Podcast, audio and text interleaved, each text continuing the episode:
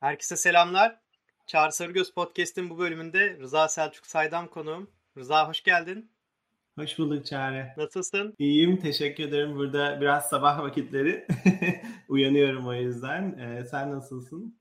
Ben de iyiyim. Aynen seni sabah yatağından kaldırıp böyle podcast'e getirdim. Kusura bakma. ee, çok memnun oldum. Şimdi Rıza seni zaten e, tanıyan birçok insan vardır. Özellikle işte tasarımcı kimliğinle. Zaten birçok etkinlikte de konuşmalar yapıyorsun. Onun dışında Adem'le birlikte yaptığınız akşam oturmaları yayınları oluyor. Hani onların da linklerini zaten paylaşırım ben. Ama ben hani seni özellikle şey için konuk etmek istedim. Bu NFT dünyasında hani bir koleksiyoncu olarak şu an hani yer alıyorsun. Ee, ne zaman baksan böyle bir iki tane daha eklemiş oluyorsun hani şeyine, koleksiyonuna bayağı hızlı ilerliyorsun gördüğüm kadarıyla. Ve hani bu aralar yani hem NFT'yi üretenler tarafında hem de işte e, biriktirenler tarafında böyle hızla yayıldığı için ve e, insanların merak ettiği bir konu olduğu için hani ben de birinci elden senden de dinlemek ben de yani o kadar hakim değilim. Senden öğrenmek istedik. Şimdi NFT'yi birazcık bilmeyenlerimiz olabilir. Onlarla ilgili daha önceden bizim Sıfırdan Globale podcast'inde yaptığımız bir yayın vardı. Senin de ee, yine Ademlerle yaptığınız bir yayın vardı. Ben onların linklerini yine paylaşacağım. Hani çünkü NFT nedir birçok yerde konuşuldu. Hani e, böyle çok basit anlamıyla belki biraz senden özet alabiliriz. NFT nedir çok detayına girmeden. Sonra asıl senin e, bu koleksiyonculuğa nasıl atıldığını ben merak ediyorum. Tamamdır. Hepsini konuşalım. Nereden başlamak istersin? Bence şeyden başlayabiliriz. Yani NFT sen mesela kendi hikayeni anlatabilirsin. NFT'den nasıl haberdar oldun, ne olduğunu hani öğrendin ve sonra koleksiyoncu olarak girdin? Tabii tabii. İstersen ben kısaca yine kendimi tanıtayım. Bilmeyen arkadaşlar olabilir. Sonra NFT tanımlayıp benim nasıl girdiğimi konuşuruz. Ben şu an e, Messenger, WhatsApp, Instagram direkt gibi uygulamaların e, gelir modeli üzerine çalışıyorum. E, yeni ismiyle Meta, eski ismiyle Facebook olan şirkette e, tasarım ekibi yöneticisi olarak. Ondan öncesinde de Türkiye'deydim. E, şimdi NFT'nin tanımı hani tabii böyle sözlük anlamı non-fungible token oluyor. Siz de onu tanımladınız hani bir jeton olarak. Ee, oradaki şeyden başlayabiliriz. Mesela bu fungible mesela ne demek? hani ne zaman non-fungible olur, ne zaman fungible olur?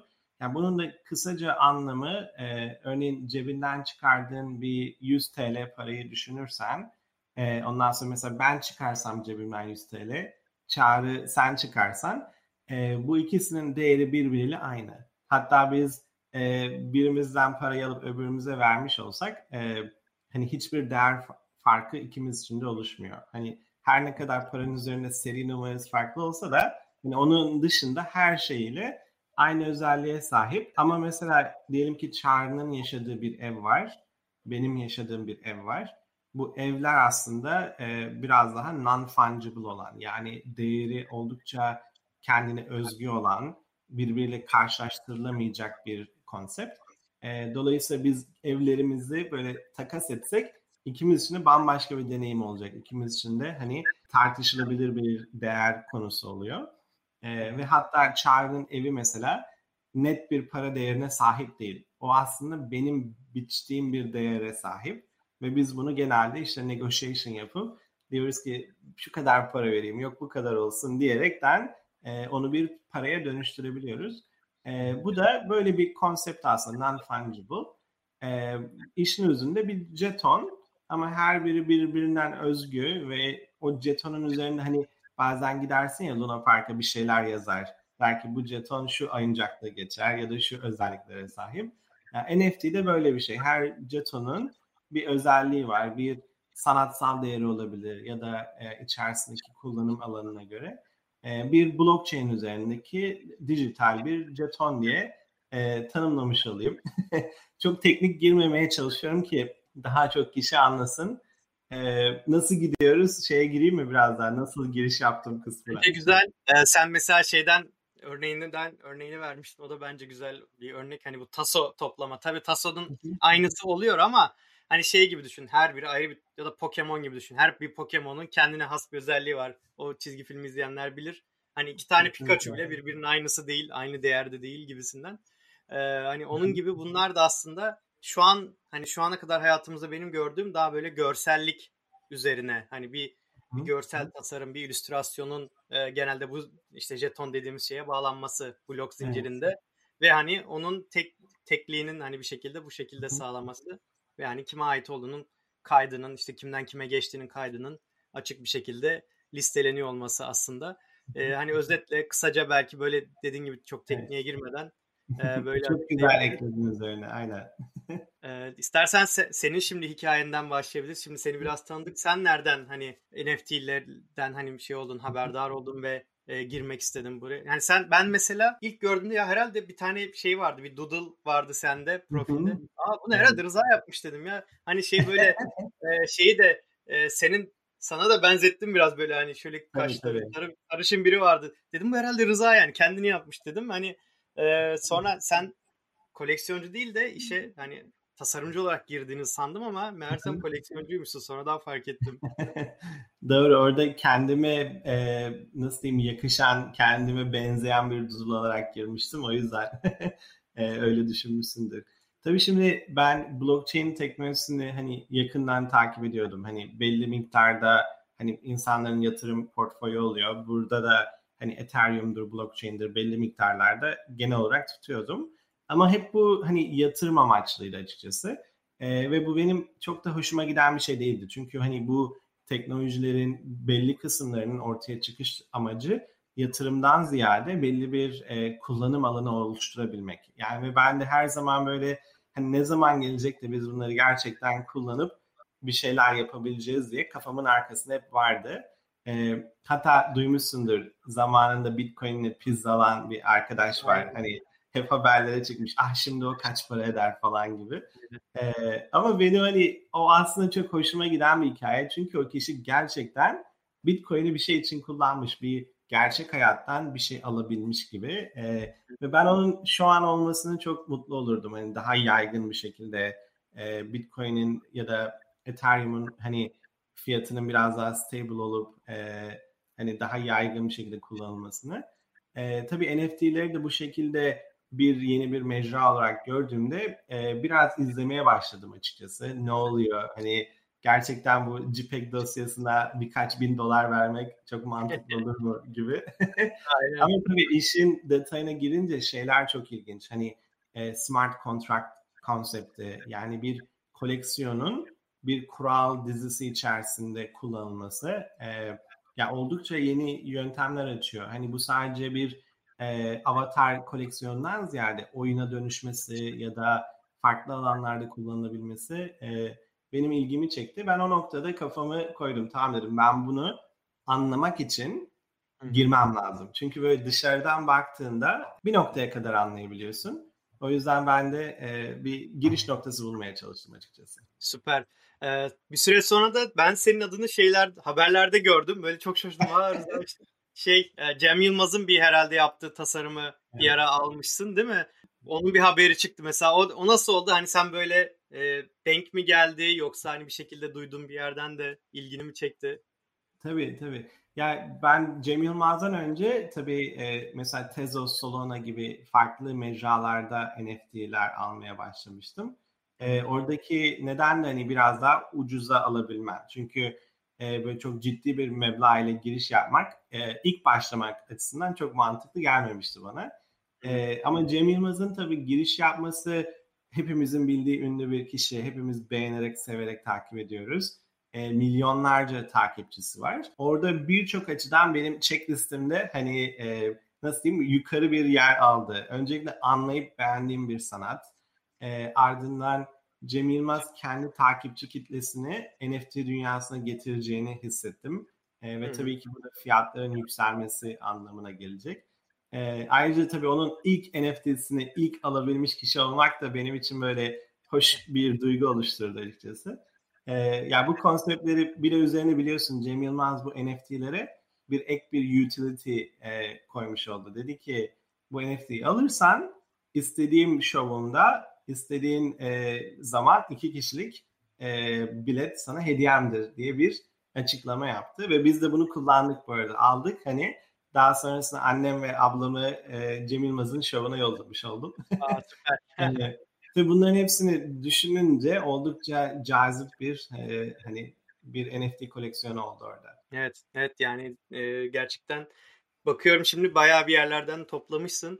E, devam ediyorsun. Şeyi Evet. sorayım yani baktığımda böyle avatarlar genelde çok var ama farklı farklı şeyler de görüyorum. Hani sen genelde nelerin e, koleksiyonculuğunu yapmayı seviyorsun ve hani amaç olarak mesela bazısının yatırım amaçlı olabilir. Bazısı sırf Hı hı. tasarımını beğendiğin için. Ya da bazen bir amaç uğruna yapılan projeler de oluyor sanırım. Hani e, sen genelde ne tarz NFT'leri böyle ilgi duyuyorsun, checklistine alıyorsun? Tabii benim hani burada temel amacım bu dünyayı öğrenmek. Yani bir şeyi de öğrenmek için olayın içinde olmak sana çok büyük bir avantaj katıyor. Ee, yani çok ciddi böyle para yapma gibi bir hedeflerim yok. Hani bu işi böyle 7-24 bakmıyorum. Ama bu soruyu çok azıcık düşündüm. yani temel anlamda ben böyle bir iki nedenden dolayı aldığımı düşünüyorum. Mesela ilk nedenim e, gerçekten para yapmak. E, yani bir şeyi uygun bir vakitte alıp daha sonra onun fiyatının artmasını bekleyip ve satabilirsen e, buna flip etmek de deniyor. Oldukça güzel hani paralar kazanabilirsin. Örneğin mesela ben Alpha Girl Club diye bir NFT e, koleksiyonu var ya da Lemons diye bir Little Lemons diye bir koleksiyon var. Yani bunlara giriş nedenim benim daha çok flip yapmaktı açıkçası. Hı hı. Ee, ama bu tabii ki ilk ana hani bariz neden. Bunun dışında ben e, hani beğenip de sanatçıyı desteklemek amaçlı aldığım NFT'ler de oldu. Örneğin e, Desert Minis diye bir koleksiyon var.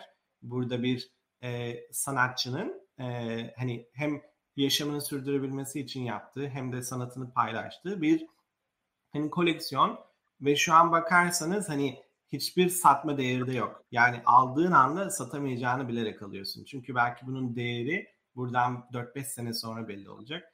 Ee, yani bu bir sanatçıyı destekleme amacıyla ya da bir bağış kurumunun destekleme amacıyla girebilir. E tabii bunlar yine sonradan yükselebilir tabii ki. Örneğin diyelim ki Picasso'yu bugün keşfettiğimi düşünün NFT dünyası Evet. aracılığıyla.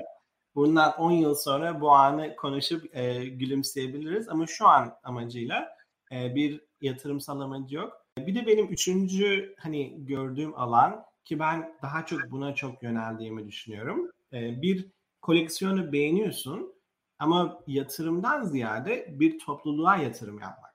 E, Hmm. Örneğin Doodles bunlardan biri. E, bu öyle bir hani topluluk oluşuyor ki insanlar birbiriyle tanışıyor. Doodle'larının olması nedeniyle birbiriyle arkadaşlık kuruyorlar ve sohbetler edebiliyorlar internette. Yani like-minded dediğim hani aynı kafada insanların bir araya gelmesi durumu. Mesela bu benim oldukça ilgimi çeken bir konsept. Ben şu an hatta bir hafta önce Woody's diye bir hani e, koleksiyona da girdim. Onun da amacı biraz daha dışarıda outdoor üzerine hani dışarıya çıkıp e, spor yapmak üzerine bir topluluk. Ve şu an onlarla mesela şey konuşuyoruz. Hadi bir hiking'e gidelim ya da bir backpacking hani çadır yapıp çadırla bir yerlere gitmeye e, şeyi kuralım gibi bir e, hani organizasyon konuşuyoruz ve bir NFT hani aslında bizi bir araya getiriyor. Yani hepimizi. E, bu da oldukça bence ilginç. Hatta bir, son bir kapatayım istersen. Bayağı uzun tuttum bu soruyu. bence çok bence fazla çok enteresan şeyler ya. Hakikaten yani bunların her biri ayrı bir şey olabilir yani hani ayrı bir senin için bir tutku olabilir ya da işte böyle bir amaç olabilir gerçekten. Kesinlikle, kesinlikle. Ve ben şu an şeyleri de görüyorum. Mesela e, hani bir smart contract aracılığıyla bir oyunlaştırma dünyası da açıldı burada. Ve bence hani gelecek bu yöne daha çok ilerleyebilir. Çünkü hepimiz belki 10 yıl öncesinde oyunlarda bir şeyler hani kıyafet almak falan gibi şeylere alışmış bir nesiliz. E, bunun şu an bir sonraki level'ını yaşıyoruz aslında. Hani Adidas'ın girmesi falan gibi konular da var burada. Ee, ama mesela bir Wolf Game gibi oyunlar çıktı ve oldukça inovasyon bunlar bence. Hani blockchain'i kullanıp insanların ilgisini çekecek ve sürekli olarak ilgisini çekecek. Çünkü bir kere alıp bırakma değil, sürekli bir oyun mekaniğini takip etmek, nereye ilerlediğini görmek gibi e, oldukça şeyler var. Yani çok ilginç bir dünya e, ve benim ilgim de tabii biraz genişliyor bununla ilgili. Hani ben şu an e, nasıl staking yapılabilir, liquidity pool'lar nedir, definance nedir gibi konulara da bakmaya başladım yanda. E, yani NFT dünyası birazcık loophole gibi seni böyle içine çekiyor. Sonra seni blockchain'deki olan diğer fırsatları da gösteriyor ve bence keyifli bir alan. Süper. bayağı bir hakikaten geniş şeyi var yani. Şu an ki sadece şu an biz biraz daha böyle bence daha çok başlangıcındayız gibi. Herkes kendine böyle bir işte karakter seçiyor, bir tasarım seçiyor falan. İleride işte o oyunlar falan çıkmaya başlarsa işte ya da sanal gerçekliğe bunlar bir şekilde canlandırılmaya falan başlarsa o zaman gerçekten hani böyle çok daha evet. yani şey eskiden böyle eskiden mi hala var işte World of Warcraft'ta Night Online'da kılıç alıyorsun, kıyafet alıyorsun, satıyorsun. Hani bunu çok evet. daha e, geniş kitlelere yayılacak bir hale de gelebilir yani ileride. Ama oraya bak mesela bir virgül koyayım. E, hatta hani Ethereum'un hani dev- main developerlarından birinin de öyle bir hikayesi var. E, mesela sen World of Warcraft oynuyorsun. Çok fazla bir aşama kaydettin değil mi? Hani oyunun kurallarına göre çok iyi yapıyorsun. Oyunun başındaki arkadaşlar yarın gelip der ki ya çok fazla kişi e, hani birinci oldu hadi biz bunu biraz daha zorlayalım, oyunun mekaniğini şöyle değiştirelim. Ve öyle bir hareket yapabilirler ki seni dezavantaja sokabilir değil mi? Sen belki günlerini verdin bu oyunda ilerleyebilmek için. E, bu ne kadar adil olur? Yani soru işareti. Çünkü oyunun tüm gücü o oyunu yapan kişilerde. Aynen. E, ama bence bu NFT dünyasında biraz daha limitli. Hani çok imkansız demek değil ama oldukça limitli. Çünkü bir smart contract ortaya koyduğunda o kodu değiştiremiyorsun. Ya da bir NFT'ye belli güçler verdiğinde onu değiştiremiyorsun. Belki yeni farklı şeyler ekleyebilirsin ama bu hani biraz daha limitliyor bence ve daha adil bir ortam oluşturuyor. Yani öyle güzel e, şeyleri de var. Aynen, aynen. yani World of Warcraft dediğimde aslında yani World of Blizzard yani bir firmanın şeyi dünyası. Blizzard. Hani şey değil. Tabii hatta şu an Microsoft değil mi? Blizzard'ı Microsoft satın aldı. Microsoft. Yani yarın Microsoft dese ben şu e, kılıçları komple kaldıracağım. Hoşuma gitmiyor dese o kılıcın sahibi olan insanlara haksızlık olabilir. Hani Aynen böyle bir e, güce sahip aslında centralized power olduğu Aynen. Yani burada en azından bir mesela oylama mekanizması olabiliyor. Yani farklı farklı aslında e, şeyler oluşabiliyor. Organizasyonlar işte bu e, aynen DAO'lar deniyor mesela.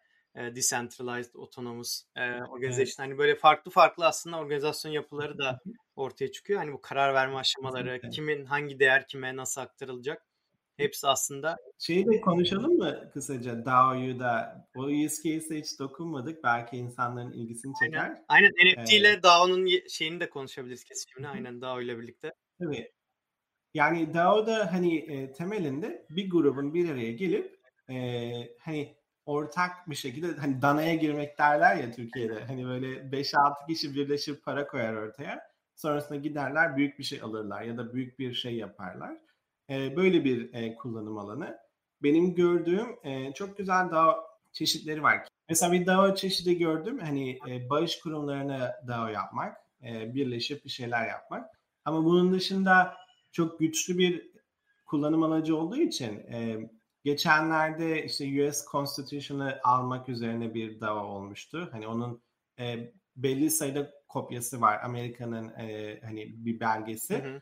E, onu alma attempt'ini gerçekleştirdiler. Alamadılar. Ama şu an benim gördüğüm mesela hoşuma giden bir e, diğer DAO hani Banksy diye bir artist var. Gerçek physical art yapan bir şey, bu ünlü bir artist. falan grafiti yapan değil mi? Kendini gizleyen Banksy. Aynen aynen. Hatta böyle bir tablosu yırtılmıştı bilerek mekanizma yapmıştı. Oradan hatırlıyorsundur. Aynen. Ee, mesela onun bir sanatı şu an açık arttırmaya çıkıyor.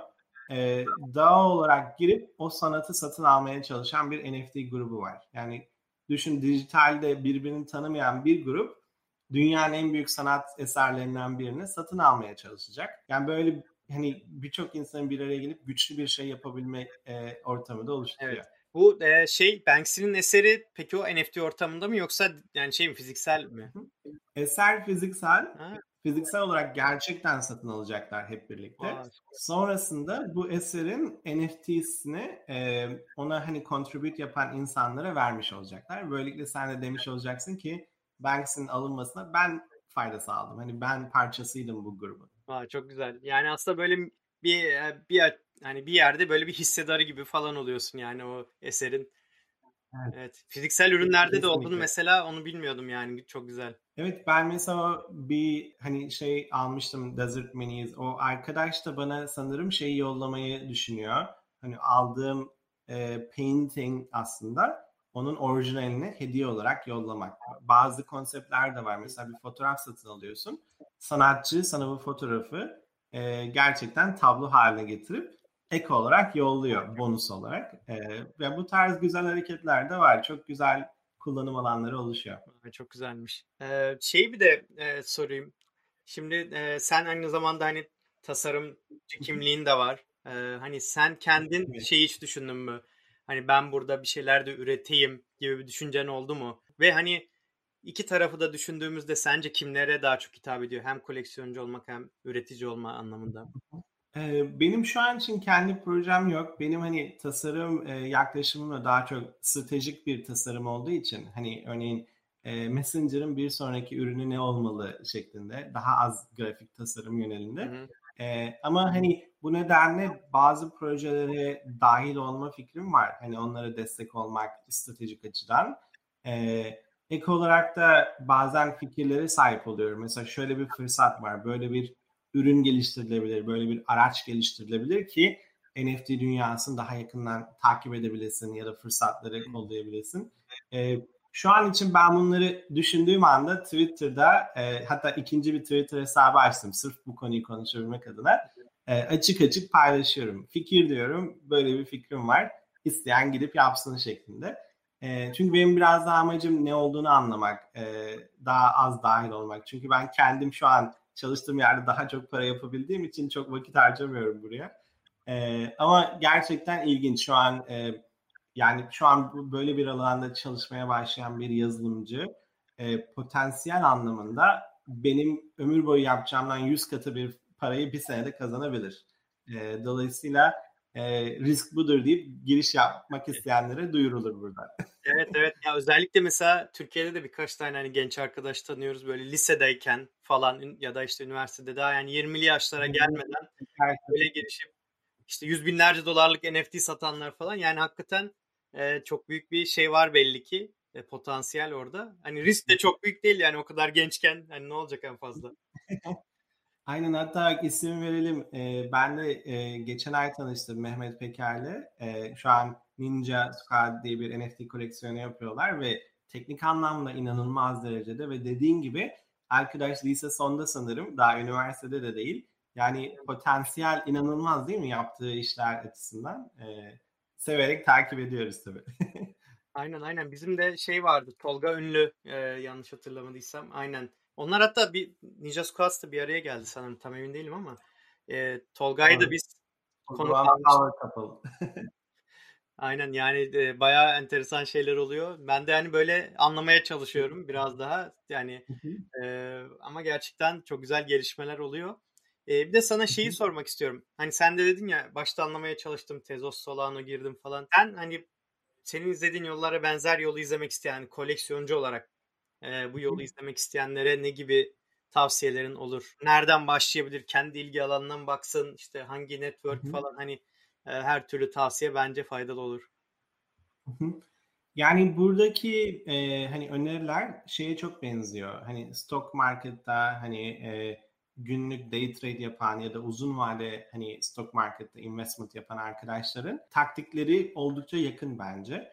E, yani benim ilk olarak söyleyeceğim e, ben finansal anlamda hani bir acil durum için kenara para koymuş biriyim. Onun üzerine farklı yatırım alanlarını düşünen biriyim ve e, bir plan yapıp paramın işte yatırım yaptığım kısmının yüzde bilmem kaçını da NFT dünyasına hadi koyayım, risk alayım diyen bir kişiyim aslında. Hani insanların bunu anlaması çok önemli. Çünkü hani evinin parasını koyup da hani böyle tüm varlığını koyup risk alan bir durumda değilim. Bunu yapan da olabilir. E, ama ben bunu kişisel olarak çok doğru bulmuyorum. E, dolayısıyla benim ilk tavsiyem kaybetmekten korktuğum parayla buna girmemelisin. Çünkü e, bu para gerçekten yüz katına çıkabildiği gibi bir anda da hani çok düşük bir mecraya düşebilir. Ben bunu kumar gibi görmüyorum. Çünkü gerçekten bunu düşünüp e, akıllı bir yatırım yapabilirsin. E, şans mevzusu oldukça bence düşük burada. Hı hı. E, ama hani temel anlamda küçük projelerde hala fırsat var. E, yeniden başlamak isteyen hani biri e, illa Ethereum'da başlamak zorunda değil. Konuştuğumuz gibi farklı blockchain'ler var. Tezos, Solana gibi E, buralarda biraz deneyim kazanabilirler. Ondan sonra küçük şeyler alarak. E, ve, ve benim en önemli tavsiyem bence bir projeyi a, ileride değerlenir e, hadi yatırım gibi alayımdan ziyade mümkünse kendi ilgi alanınıza bakın ondan sonra e, hangi topluluğa girmek istiyorum? Hmm. Hani bu üniversitelerde olur ya kulüpler olur. Hangi kulübe girmek istiyorum gibi e, bakmalarını tavsiye ederim. Çünkü o kulübe girip o kulüpte aktif olup değer oluşturursan, o kulüpteki insanlarla tanışmaya başlarsan e, senin o iletişimin aslında o kulübü değerli hale getiriyor. E, ve düşün ki sen kulüpte inanılmaz vakit geçiriyorsun. Herkes birbiriyle arkadaş. Ve ne yaparsın tabii ki? O kulüpten çıkmak istemezsin. Değil mi? Hmm. Dışarıdan biri sana der ki hadi sana 1000 TL para vereyim. Senin yerine o kulübe ben gireyim der. Sen dersin ki hayır ben burada mutluyum girmek istemiyorum. O zaman da ne oluyor? O arkadaş parayı arttırmaya başlıyor. Diyor ki 2000 TL, 3000 TL gibi. Ee, ve böylelikle aslında bir NFT koleksiyonun değeri yükseliyor.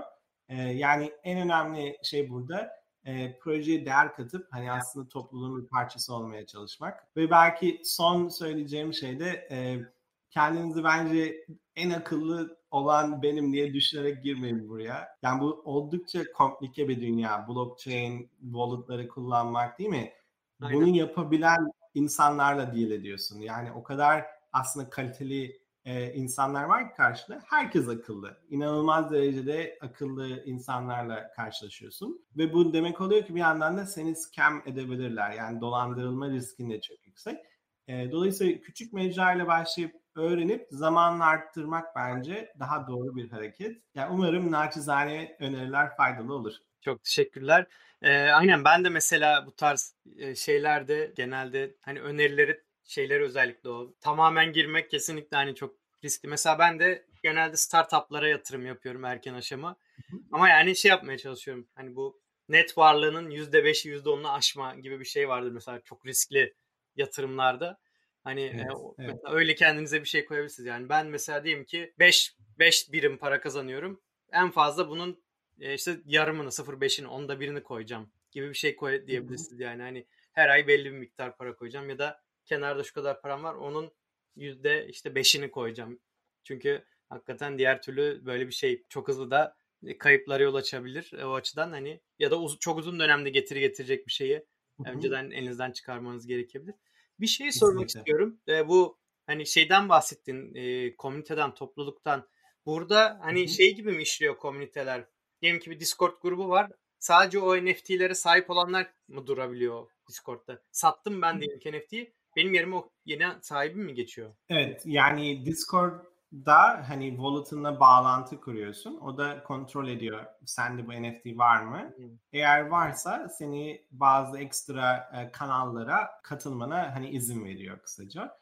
E, ama NFT'ni sattığında hani o Discord otomatik belli aralıklarda kontrol ediyor ve seni oradan şutlamış oluyor. E, dolayısıyla bir e, komüniteye iznini de kaybetmiş oluyorsun belli alanlarda. Anladım. Yani aslında şey gibi değil. Mesela biz Open mesela ben şimdi almadım hiç bilmiyorum. OpenSea'de bakıyorum. Ya işte Rıza şunu almış, bunu almış. Hani böyle vitrine koymuş. Öyle duruyor. Ama arkada işte o komünite belki de asıl bağlılığı hissettiriyor yani. Çünkü oraya girdin, Kesinlikle. belki birileriyle arkadaş kurdun. Mesela dağ, dağa çıktın, şey yap, yürüyüş yaptın falan yani. Hani fiziksel bile hani bir araya gelip zaman geçirebiliyorsun. Ee, sonra oradan Kesinlikle. çıkmak çok daha zor gelir sana. O yüzden hani herkes fiyat evet. yükseltir. Biraz şeye benzettim ben bunu. Şu an biz bir yazlık sitesinde oturuyoruz. Şu an buralar bomboş tabii yazlık sitesi olduğu için. Mesela ben bir yazlığımı satsam buradaki komüniteyle ilişkim de gidecek. Ben WhatsApp grubundan çıkacağım. Şu an mesela bir WhatsApp grubu var sitenin. İşte ne bileyim komşularımı göremeyeceğim. Hakikaten böyle yani sadece şey değil. Hani sadece o JPEG dosyasını değil de işte evet. orada komüniteyi de alıyorsun. Orada belki çevre ediniyorsun falan. Yani ben e, mesela Doodle'dan bahsettik. E, Doodle'ın fiyatı bir anda inanılmaz derecede yükseldi. Ve ben de kendimce mantıklı bir bulduğum bir noktada e, hani satmaya karar verdim. Ve inanır mısın gerçekten duygusal bir an. Çünkü o kadar kişiyle tanıştın, invest ettiğin arkadaşların var. E, tabii hala Twitter'da falan görüşüyorsun. Öyle kopup gitmiyorsun aslında ama e, ama sonuçta o Doodle artık senin olmuyor. E, yani ben hani rakam vereyim izninle hani bir 10-15 bin doların üzerinde kar yapmış olmama rağmen böyle sattığımda böyle içim açıkçası cız etti. Hani dedim ki acaba yarın öbür gün umarım biri bunu daha ucuza geri satar da geri alırım falan gibi bir düşünceyle satmış oldum. Ee, ama dediğin gibi o duygusal bağlılığı da community aracılığıyla kuruyor. Yoksa bir JPEG dosyasına bakıp bakıp da şey olmuyorsun hani o bağı kurmuyorsun. Aynen aynen. Çok güzel. Bunu özellikle anlattım bence çok güzel oldu. Yani o değer arttırma bir yana bir yandan da hani hakikaten bir bağ kuruyorsun. Mesela şeyine baktım ben e, Twitter'ın o senin diğer işte NFT için açtığın Twitter'ına şu an 2500'den fazla takipçin olmuş. Muhtemelen çoğu NFT ile ilgilenen insanlar. Hani hakikaten orada da bir evet, evet. network kurmaya başlamışsın gördüğüm kadarıyla. Ben orada hatta takipçileri kaldırıyorum şu an açıkçası. Gerçekten mi? Biraz daha kapalı bir dünya olmasını istiyorum oranın. Çünkü ana hesabımdaki takipçi çokluğu bana biraz stres verdi açıkçası. Hmm. Biraz daha böyle çok tweet attığım bir hesap olmasını istiyorum. Ee, bakalım nasıl olacak. Anladım. Evet mantıklı. Farklı A- stratejiler. Evet. Tahmince çok fazla mesaj atan da oluyordur. Yani çünkü çok fazla muhtemelen böyle bilinmez bir derya olduğu için çok soru soran da oluyordur. O da bir, bazen rahatsız ediyor insanı hakikaten.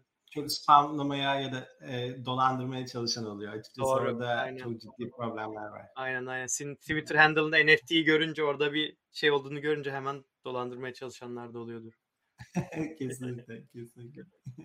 Çok sağ ol Rıza. Gerçekten evet. güzel bir özet oldu. Hani koleksiyonculuk tarafını konuşmuş olduk. Ben şimdi hızlıca bir hızlı soru cevap bölümüm var. Doğru. ben şeyden e, aldım. Onu da söyleyeyim. Masters of Scale e, podcast'in, Reid Hoffman'ın. O podcast'te böyle podcast'in sonunda sorduğu sorular e, konuklarına. Hani böyle konuyu daha yakından tanımak için bazıları da böyle konu sorular. İstersen onlara başlayalım. Terletecek misin beni şimdi? Tabii tabii başlayalım. Tamamdır. Cebinde cep telefonu dışında taşıdığım bir şey sürekli olarak. Ne taşıyorum? Açıkçası cüzdandan başka bir şey taşımıyorum genelde. Cep telefonu küçük bir cüzdan. Aynen ben de aynı şekilde. E, yapay zeka sende umut mu yoksa e, korkuya mı sebep oluyor? Kesinlikle umut. E, büyük düşünmek için favori mekanın? Büyük düşünmek için favori mekanım. E, kütüphaneler açıkçası. Orada biraz daha odaklanabildiğimi hissediyorum. Çocukluğundan bu yana e, yanında tuttuğun bir nesne e, var mı? Bir oyuncak falan. Yurt dışına taşındığım için hiçbir şey getirmedim yanıma. E, kesinlikle yok. E, bağlantı kurmuyorum öyle. ben de çok çok taşındım yani yurt içinde ve benim de yok maalesef. Cep telefonunun yapabilmesini dilediğim bir şey. Cep telefonunun yapabilmesine. Ah çok zor sorular. yani e, Düşünemiyorum açıkçası. Keşke biraz daha e, böyle modları daha kuralsal olabilse de e, bizi bağlan bağlamasa kendini o kadar fazla. Hmm. Onu, onu çözebilmek isterdim bir şekilde. Evet çok güzel aynen. Çoğumuz yaşıyoruz bunu. E, favori mobil uygulaman tabii meta uygulamaları dışında diyeyim. Şirket uygulamaları dışında. Bayağı var. Messenger'ı Messenger'ı saymazsak. Aynen. E, Messenger saymazsak. TikTok diyeyim açıkçası. Oldukça keyif alıyorum ben TikTok'ta vakit geçirmekten. Evet ya TikTok bu aralar herkesten duyuyorum. Ben de alışmaya çalıştım ama çok vakit bulamadım. Özellikle herhalde şey öneri e, şeyi çok güzel diye duydum. Hani bir süre sonra evet. çok güzel ilgili içerik önerdiğine yönelik. Çok hızlı değişiyor. Mesela ben şu an tırmanma üzerine bir şeyler bakıyorum. İki gün sonra TikTok tamamen tırmanma üzerine oluyor.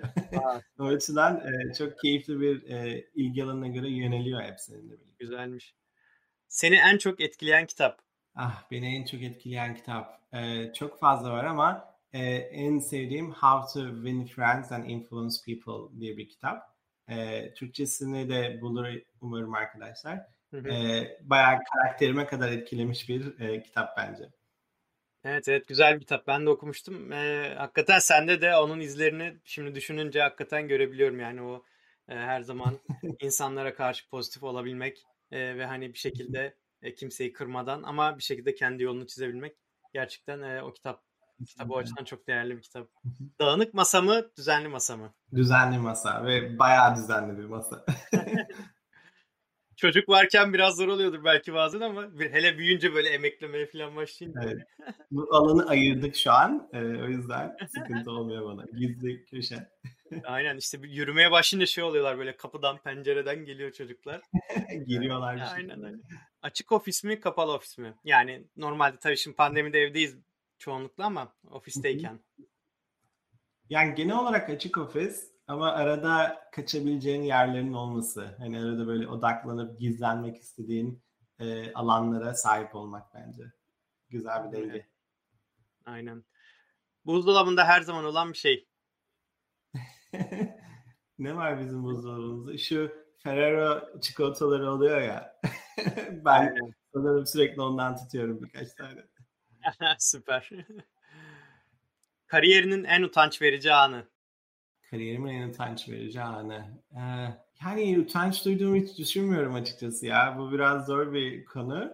Ee, ama böyle en çok böyle kendimi zor hissettiğim konferanslarda ilk defa konuşmaya başladığımız zamanlar o heyecan, e, o, o zor an orada daha çok yükseldiğini hatırlıyorum. Öyle. Belki bir tane daha ekleyeyim hadi bu biraz daha insanların duymak isteyeceği bir sorudur. Ee, Amerika'ya da ilk geldiğimde ben İngilizcemin hala yeterli olduğunu düşünmüyordum. Ee, mesela o da bende birazcık ilk zamanlar utanç kaynağı oluşturuyordu İngilizcem neden herkes kadar iyi değil diye. Ee, ama tabii çok hızlı bir şekilde geldikten sonra daha da gelişti. Ee, ve onu da, da hissetmemeye başladım bence. Süper. Aynen yani o ilk yıllarda belki olabilir ama çok gidince zaten çok çabuk alışıyorsun hakikaten. Kariyerindeki en büyük başarın. Şimdi de pozitif tarafa. ya bizim bir yaptığımız ürün vardı. E, Messenger'ın içerisinde e, hesap değiştirebilme özelliği. Örneğin hmm. Çağrı seninle Kübra'nın evde bir telefonunuz varsa Çağrı'dan Kübra'ya hani çıkış yapmadan ikisini de kullanabilme özelliği. E, ve biz bunu e, işte Hindistan'a gidip kullanıcı testleri yapmıştık. Orada bir aileye olan etkisini gördüğümde gerçek olarak e, yani ben o noktayı hani o kişinin kullanıp ne kadar değerli bulduğunu hissettiğim anda çünkü evlerinde bir telefon var ve bu hani feature aracılığıyla herkes arkadaşlarıyla görüşebiliyor tüm aile üyeleri. Ee, yani ben duygusal anlamda o anın peak nokta olarak düşünüyorum şu an geriye dönüp baktığımda. çok güzel evet. Yani şimdi mesela düşünüyorum örnek olarak WhatsApp'ını değiştirebilmek değil mi? Mesela şu an onu yapamazsın. WhatsApp böyle yapışıyor çünkü yani her şeyini yüklüyor yüklüyor. Hani böyle pıt diye değiştirmek çok böyle hani e, büyü, büyülü bir deneyim gibi olur aslında mesela WhatsApp'ta da bu olsa atıyorum. E, ya da şey telefonla bir sim kartı daha takıyorsun hani gibi. E, gerçekten evet, güzel. Onun gibi biraz daha dijitalini biz yapmış olduk. İnsanlar Messenger'ını pıt diye değiştirebiliyor böyle. E, kesinlikle. Güzel. E, her ay yapmayı dört gözle beklediğin bir toplantı. Toplantı. yani bu bir etkinlik de olabilir. Atıyorum mesela hiking'den bahsettin. Öyle bir şey de olabilir. Yani kesinlikle backpacking yapmayı dört gözle bekliyorum. Havalar çok az daha ısınsa da e, alıp çantamı çıkabilsem. E, ama bir yandan da ben şu an bir yönetici rolündeyim e, işte Facebook Meta'da. E, ve hani ekibimdeki insanlarla gerçekten toplantı yapmayı hani dört gözle bekliyorum. Bizim haftalık toplantılarımız oluyor. E, ve onlarda da umarım öyle bir hissiyat vardır. E, o keyifli bir an oluyor açıkçası onlarla buluşup konuşabilmek. Peki yöneticilik demişken şeyi sorayım. Bir takım için belirlediğin en yaratıcı başarı metriği. Başarı metriği. Hı hı. Şimdi komplike bir soru ee, ama onların mutluluğunu sorabilmek hani retention anlamında bence her şeyin altında bu geliyor. Eğer bir tasarımcı yaptığı işten mutlu ve gurur duyuyorsa e, bu ölçmesi çok zor. Onu belki sorarak ölçebilirsin e, nasıl hissettiklerini uzun süre boyunca. Ama bir metrikten ziyade ben bunu optimize etmek isterim. Çünkü bu diğerlerini de zaten unlock edip hani e, sana tüm metrikleri de geri getiriyor. İki sorum daha kaldı. Onları da sorayım hemen. Favori zaman kazanma taktiğin? Favori zaman kazanma taktiğim. Ah, oldukça zor. Plan yapmak olabilir. E, çünkü ben toplantıları bayağı decline etmeyi seven, e, async e, konuşmayı seven de biriyim aynı zamanda. Hani e, bir şeyin planı yoksa e, o şeyin olmaması gerektiğine inanıyorum. Mesela bir toplantı geliyor, agendası yok ya da ne konuşulacağı belli değil. Birazcık pushback edip hani hey agendayı oluşturalım ondan sonra toplantıyı yapalım falan gibi. E, bence o bana inanılmaz vakit kazandırıp ve productivity'mi de yükselten e, küçük bir taktik. Biraz negatif olsa da bence çok e, pozitif sonuçlar oluyor. Evet evet özellikle hani bir de büyük bir şirkette yönetici olduğun zaman yani sürekli toplantı davetleri böyle yağabilir her yerden hakikaten. O yüzden böyle sürekli gardı tutmak gerekiyor yani. Kesinlikle. Ve son olarak en sevdiğin film? En sevdiğim film. Ben Harry Potter'cıyım ya. Hani benim karakterime çok etki etmiş bir film. Ee, hatta hani Harry Potter kitabı okuyup kitap blogu oluşturmam, ondan sonra blogu geliştirmeye çalışırken web tasarımını öğrenmem ve benim şu anki mesleğime sahip olmamın temel nedeni. Böyle takip edersen izler böyle Harry Potter'da birleşiyor. Ee, dolayısıyla çok, çok önemli olduğunu düşünüyorum benim hayatımda. Evet, o bloğunu hatırlıyorum da Harry Potter'la başladığını bilmiyordum. aynen aynen. Bağlantı. Bu arada aynen senin tasarımcı geçmişin aslında liseden başlıyordu sanırım değil mi? Daha üniversiteye başlamadan aslında işte bu web e, bir web sitesi yapayım sonra işte tasarımı öğrenerek başladı yanlış hatırlamıyorsam. Kesinlikle. Ben lisede yapıyordum. Hatta üniversite birinci sınıftan itibaren ben çalışmaya başladım. E, dolayısıyla birazcık önden e, gitmiş oldum orada. aynen aynen. Çok güzel. Çok teşekkürler Rıza. Ee, çok keyifli bir sohbet oldu benim için. Ee, ben bu hani başlıkların linklerini de atacağım. Hani NFT nedir, DAO nedir? Çünkü hani e, böyle yüzeysel değindik sadece. Biraz daha koleksiyoncu tarafını konuşalım istedim. Tabii ki. Ee, çok teşekkürler. Ben de e, takip edeceğim seni. E, bakalım ben de belki ufak tefek bir şeyler e, koleksiyonculuk yapmaya başlarım. E, şu an ben daha çok startuplara yatırım yapmaya çalışıyorum ama o tarafta ilgimi çekmiyor değil. Böyle fırsat oldukça en azından seni bir takip edeceğim yani. Süper. Çok teşekkür ederim davetin için Çağrı. Hesabını açtığında bana yolla. Ben de e, ilk hediyeni ben yollamış olayım oraya. Mutlu ha, olurum. Tamam. Açtım aslında. OpenSea hesabımı açtım. Yollayayım sana. Tamamdır. Tamamdır. Süper. Tamam. Çok sağ ol. Görüşmek üzere. üzere. Kendine iyi bak.